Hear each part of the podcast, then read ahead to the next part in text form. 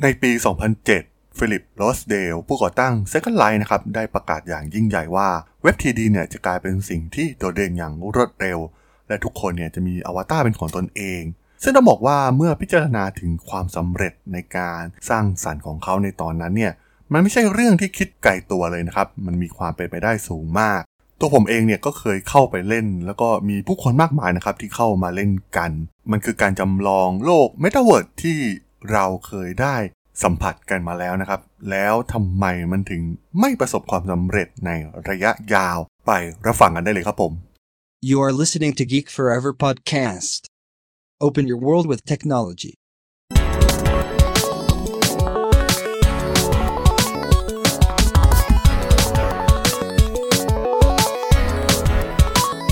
This is Geek Story.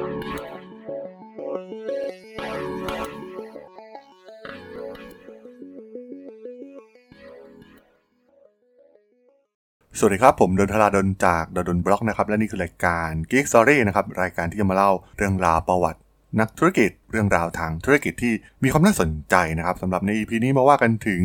บทเรียนจาก Second Life นะครับ ที่ในอดีตเนี่ยเรียกได้ว่ามันก็คือโลกแห่ง Metaverse คำ buzzword ในตอนนี้นั่นเอง Second Life โลกเสมือนจริงที่ผู้เข้ามาร่วมในแพลตฟอร์มแห่งนี้เนี่ยสามารถสำรวจภูมิประเทศที่น่าอัศจรรย์ และสร้างคฤหาสน์ป่าไม้และยานอวกาศของตนเอง ตอนนั้นเนี่ยต้องบอกว่าได้รับความนิยมอย่างสูงสุดนะครับในช่วงปี 2007 โดยมีผู้ใช้งานแพลตฟอร์มหลายแสนคน และสร้าง GDP ในระบบมูลค่ากว่า 500 ล้านดอลลาร์เลยทีเดียว Second Life เนี่ยขึ้นปกนิตยสาร Business Week นะครับแบรนด์ยักษ์ใหญ่ ไม่ว่าจะเป็น Reebok หรือ Dell นะครับลงทุนในร้านค้าเสมือนจริง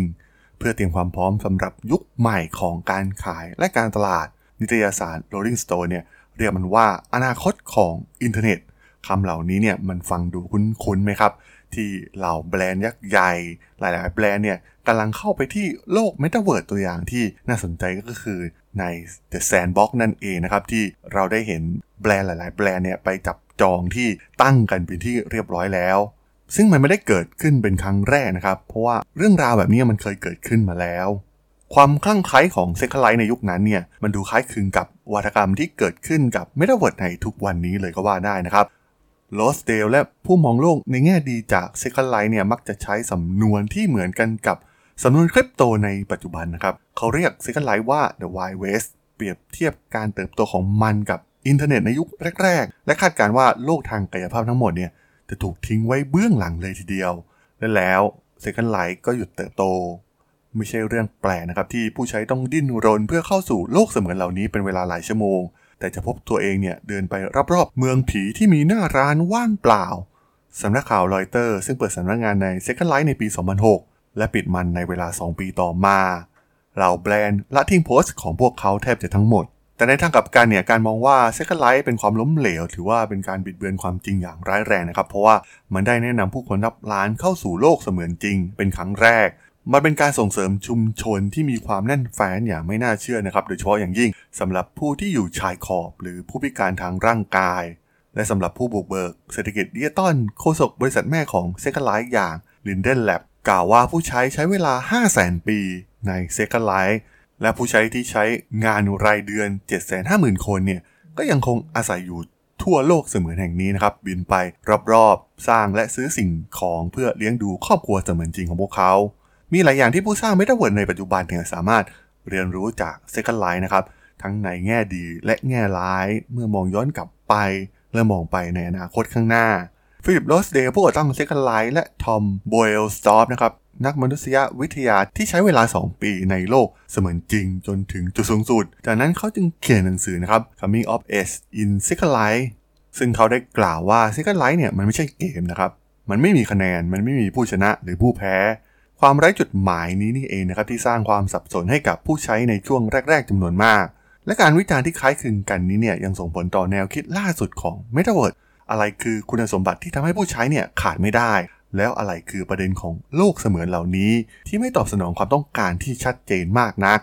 โรสเดลเองเนี่ยได้กล่าวว่าศักยภาพอันไร้ขอบเขตสำหรับการสร้างสรรค์นี้เนี่ยเป็นเหตุผลสำคัญนะครับสำหรับความสำเร็จช่วงสั้นๆ ของ Second Life ซึ่งเขาคิดว่าเหตุผลที่ผู้คนหลายสิบล้านคนลองใช้มันเนี่ยเพราะมันมีความสามารถในการสร้างสรรค์ และแสดงออกในขอบเขตที่เสมือนจริงเป็นอย่างมากโรสเดลเนี่ยได้กล่าวว่า คุณต้องการชุดเครื่องมือที่ช่วยให้ผู้คนเนี่ยสามารถสิ่งต่างๆ ได้จากชิ้นส่วนเล็กๆ ซึ่งจะต้องมีอยู่ใน Metaverse นะครับเพื่อให้ประสบความสำเร็จ ในช่วง 10 ปีหลังจากการเปิดตัวผู้ใช้ Second Life เนี่ยใช้เงินจริง 3,200 ล้านดอลลาร์ในการทำธุรกรรมในโลกเสมือนแห่งนี้โรสเดลเนี่ยชอบบอกว่า Second Life เนี่ยก็มี NFT เป็นแพลตฟอร์มแรกนะครับ สินค้าเสมือนจริงที่ไม่เหมือนใคร ซึ่งคุณสามารถซื้อและขายได้ นักออกแบบเครื่องแต่งกายเนี่ยสามารถสร้างชุดที่มีเอกลักษณ์ได้ ตัวอย่างเช่นเพื่อให้ผู้สวมใส่เนี่ยโดดเด่นจากคนรอบข้าง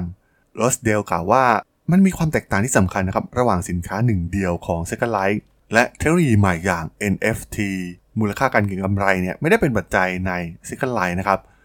เขาภูมิใจมากกับแนวคิดที่ว่าเสื้อโค้ทสำหรับอวตารหรือมอเตอร์ไซค์ของผู้ใช้เนี่ยมีคุณค่าอย่างแท้จริง ซึ่งขับเคลื่อนโดยความคิดสร้างสรรค์ของนักออกแบบเป็นหลัก ซึ่งต้องบอกว่าไอเทมดิจิตอลที่ไม่ซ้ำใครเหล่านี้นะครับที่เป็นเปอร์เซ็นต์เพียงเล็กน้อยของเศรษฐกิจโดยรวมของ Second Life นะครับมีเพียงไม่กี่คนเท่านั้นที่สร้างมันขึ้นมาBoellstorff เนี่ยไม่เชื่อในวิสัยทัศน์ดิจิตอลแบบยูโทเปีย ซึ่งผู้สร้างอิสระส่วนใหญ่เนี่ยสามารถเติบโตได้จากการขายสินค้าดิจิตอลนะครับซึ่งมันคล้ายกับบางอย่าง เช่น YouTube เนี่ยคุณมีเปอร์เซ็นต์ที่ค่อนข้างน้อยนะครับที่จะสร้างรายได้จากมัน และผู้คนจำนวนมากเป็นเพียงแค่ผู้บริโภค หรือบางคนเนี่ยทำสิ่งที่พวกเขาไม่ได้ขายเพื่อสร้างรายได้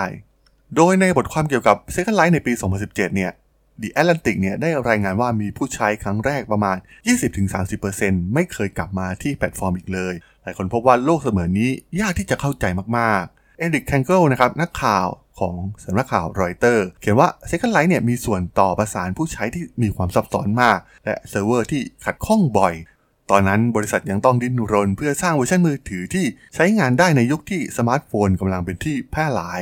ในขณะที่ Second Life เนี่ยได้แก้ปัญหาเหล่านี้มากมายด้วยความก้าวหน้าทางเทคโนโลยีนะครับโลกเสมือนจริงใด ๆ ที่หวังจะเอาชนะผู้คนจำนวนมาก ยังคงต้องเอาชนะอุปสรรคใหญ่ในการนำพา พวกเขาเหล่านั้นเข้ามาโรสเดลกล่าวว่าบริษัทปัจจุบันของเขาเนี่ย High Fidelity ซึ่งเชี่ยวชาญด้านเสียงรอบทิศทางสำหรับแอปอย่าง Clubhouse ได้ทำการศึกษาเกี่ยวกับเทคโนโลยี Metaverse เมื่อเร็วๆนี้ และพบว่าผู้คนเนี่ยไม่ต้องการเป็นตัวการ์ตูนขณะสวมชุดหูฟัง VR เขากล่าวว่าเราสรุปได้ว่าเป็นเรื่องยากมากที่จะได้เห็นคนธรรมดาในที่ทำงานที่ต้องการกลายเป็นตัวการ์ตูนที่มีการแสดงออกทางสีหน้าเพียงเล็กน้อย มันเครียดมากสำหรับคนที่ทำอย่างนั้น และส่วนใหญ่เนี่ยจะไม่ทำอย่างนั้นอย่างแน่นอน โรสเดลเนี่ยตั้งข้อสังเกตว่าความสนใจในปัจจุบันเกี่ยวกับเมตาเวิร์ดเนี่ยอาจจะเกิดขึ้นจากช่วงเวลาของการแพร่ระบาดที่ทุกคนเนี่ยติดอยู่ภายในบ้านของพวกเขานะครับเขาบอกว่ามันยากกว่ามากที่จะทำให้คนบางคนตื่นเต้นกับ การใช้เวลาส่วนใหญ่ในโลกเสมือนจริง ในสถานการณ์แบบปกติ ซึ่งหากคุณใช้ชีวิตอย่างสะดวกสบายในนิวยอร์กซิตี้และคุณยังเด็ก และมีสุขภาพที่แข็งแรง คุณอาจจะเลือกอยู่ที่นั่นนะครับถ้าผมเสนอชีวิตอวตารให้คุณ คุณจะไม่ใช้อย่างแน่นอน โรสเดลกล่าวว่าในทางกลับกันเนี่ยหากคุณอาศัยอยู่ในพื้นที่ชนบทที่มีการติดต่อกับสังคมเพียงเล็กน้อย เป็นคนพิการ หรืออาศัยอยู่ในสภาพแวดล้อมแบบเผด็จการที่คนรู้สึกอิสระที่จะพูด ภาพแทนตัวของคุณเนี่ยจะกลายเป็นตัวตนหลักของคุณได้ ในขณะที่โรสเดลเนี่ยมีความสามารถในการกำหนดโลกของเซคันไลท์ตามที่เขาเห็นสมควรนะครับ เขาพยายามที่จะปล่อยมือให้มากที่สุด โดยยึดมั่นในหลักการของการกระจายอำนาจ สิ่งนี้นำไปสู่กิจกรรมแย่ๆนะครับ เช่น มีรายงานเรื่องทางเพศของผู้เยาว์การฟอกเงิน และการละเมิดลิขสิทธิ์และเครื่องหมายการค้า ซึ่งเขากล่าวว่าคำถามเกี่ยวกับความจำเป็นสำหรับเราในการอยู่ร่วมกันอย่างเท่าเทียมในโลกเมตาเวิร์ดเนี่ยมันยังไม่มีคำตอบที่ชัดเจนนักนะครับ มีบางอย่างเช่น การระบุตัวตน ดังนั้น คุณไม่ได้หลอกใครนะครับด้วยการระบุตัวตนที่แท้จริงที่อยู่เบื้องหลังอวตารการสามารถระบุตัวตนของบุคคลได้ก็เพียงพอที่ทำให้คนเหล่านี้ประพฤติตนดีนั่นเอง ส่วนทาง b o y l s t o r m เนี่ยเชื่อว่ารูปแบบการสมัครสมาชิกของ s i c ไลท์ซึ่งผู้คนจ่ายเงินเพื่อเป็นเจ้าของที่ดิน ได้ช่วยจำกัดแนวโน้มที่เลวร้ายที่สุดของบริษัทที่ขับเคลื่อนด้วยโฆษณา เช่น Facebook ซึ่งแสดงให้เห็นว่ามีการจัดลำดับความสำคัญของผลกำไรเนี่ยมากกว่าการบิดเบือนข้อมูลเท็จ เมื่อถูกถามว่าทำไม Second Life ถึงเติบโตไม่ได้นะครับโบยสตอมเนี่ยก็ขมวดคิ้วกับคำถาม เขาได้กล่าวว่ากระแสนิยมของรูปแบบทุนนิยมของซิลิคอนวัลเลย์สามารถดึงดูดเงินให้มาร่วมลงทุน คุณต้องขายตัวเองให้เป็น iPhone เครื่องต่อไป หรือ Facebook ระบบถัดไป ซึ่งคุณจะเปลี่ยนโลกทั้งใบนั่นเอง อาจจะมีสิ่งดีๆ บางอย่างเกี่ยวกับโลกไม่ได้เวิร์ดมากขึ้น โดยเฉพาะอย่างยิ่งสำหรับผู้ทุพพลภาพนะครับหรือการส่งผลทางอ้อมต่อการเปลี่ยนแปลงสภาพภูมิอากาศเมื่อ รถบนท้องถนนลดลง แต่ตัวเขาเองก็ไม่เคยคิดว่าเราทุกคนเนี่ยจะต้องอยู่ใน The Matrix เพ้อฝันเหล่านี้ไปตลอด กว่าทศวรรษหลังจากจุด peak ของ Second Life นะครับ ตัวโรสเดลเนี่ยยอมรับว่าเขาวางแนวความคิดในการเข้าสู่โลกเสมือนจริง โดยประเมินทุกสิ่งทุกอย่างแบบโลกสวยเกินไป เขากล่าวว่า Second Life เนี่ยแสดงให้เห็นว่ายังมีความต้องการในการสำรวจโลกเสมือนจริงอีกมาก โดยเฉพาะอย่างยิ่งเมื่อเทคโนโลยีพัฒนาขึ้น การอนุญาตให้ใครสักคนเนี่ยแสดงออกและสร้างสรรค์ในสภาพแวดล้อมเสมือนจริงเนี่ยเป็นสิ่งที่ทรงพลังอย่างเหลือเชื่อ และเขาคิดว่านั่นเป็นเหตุผลที่เราทุกคนทดลองใช้ Second Life และเขาคิดว่าในที่สุดเนี่ยเราก็จะไปถึงจุดนั้น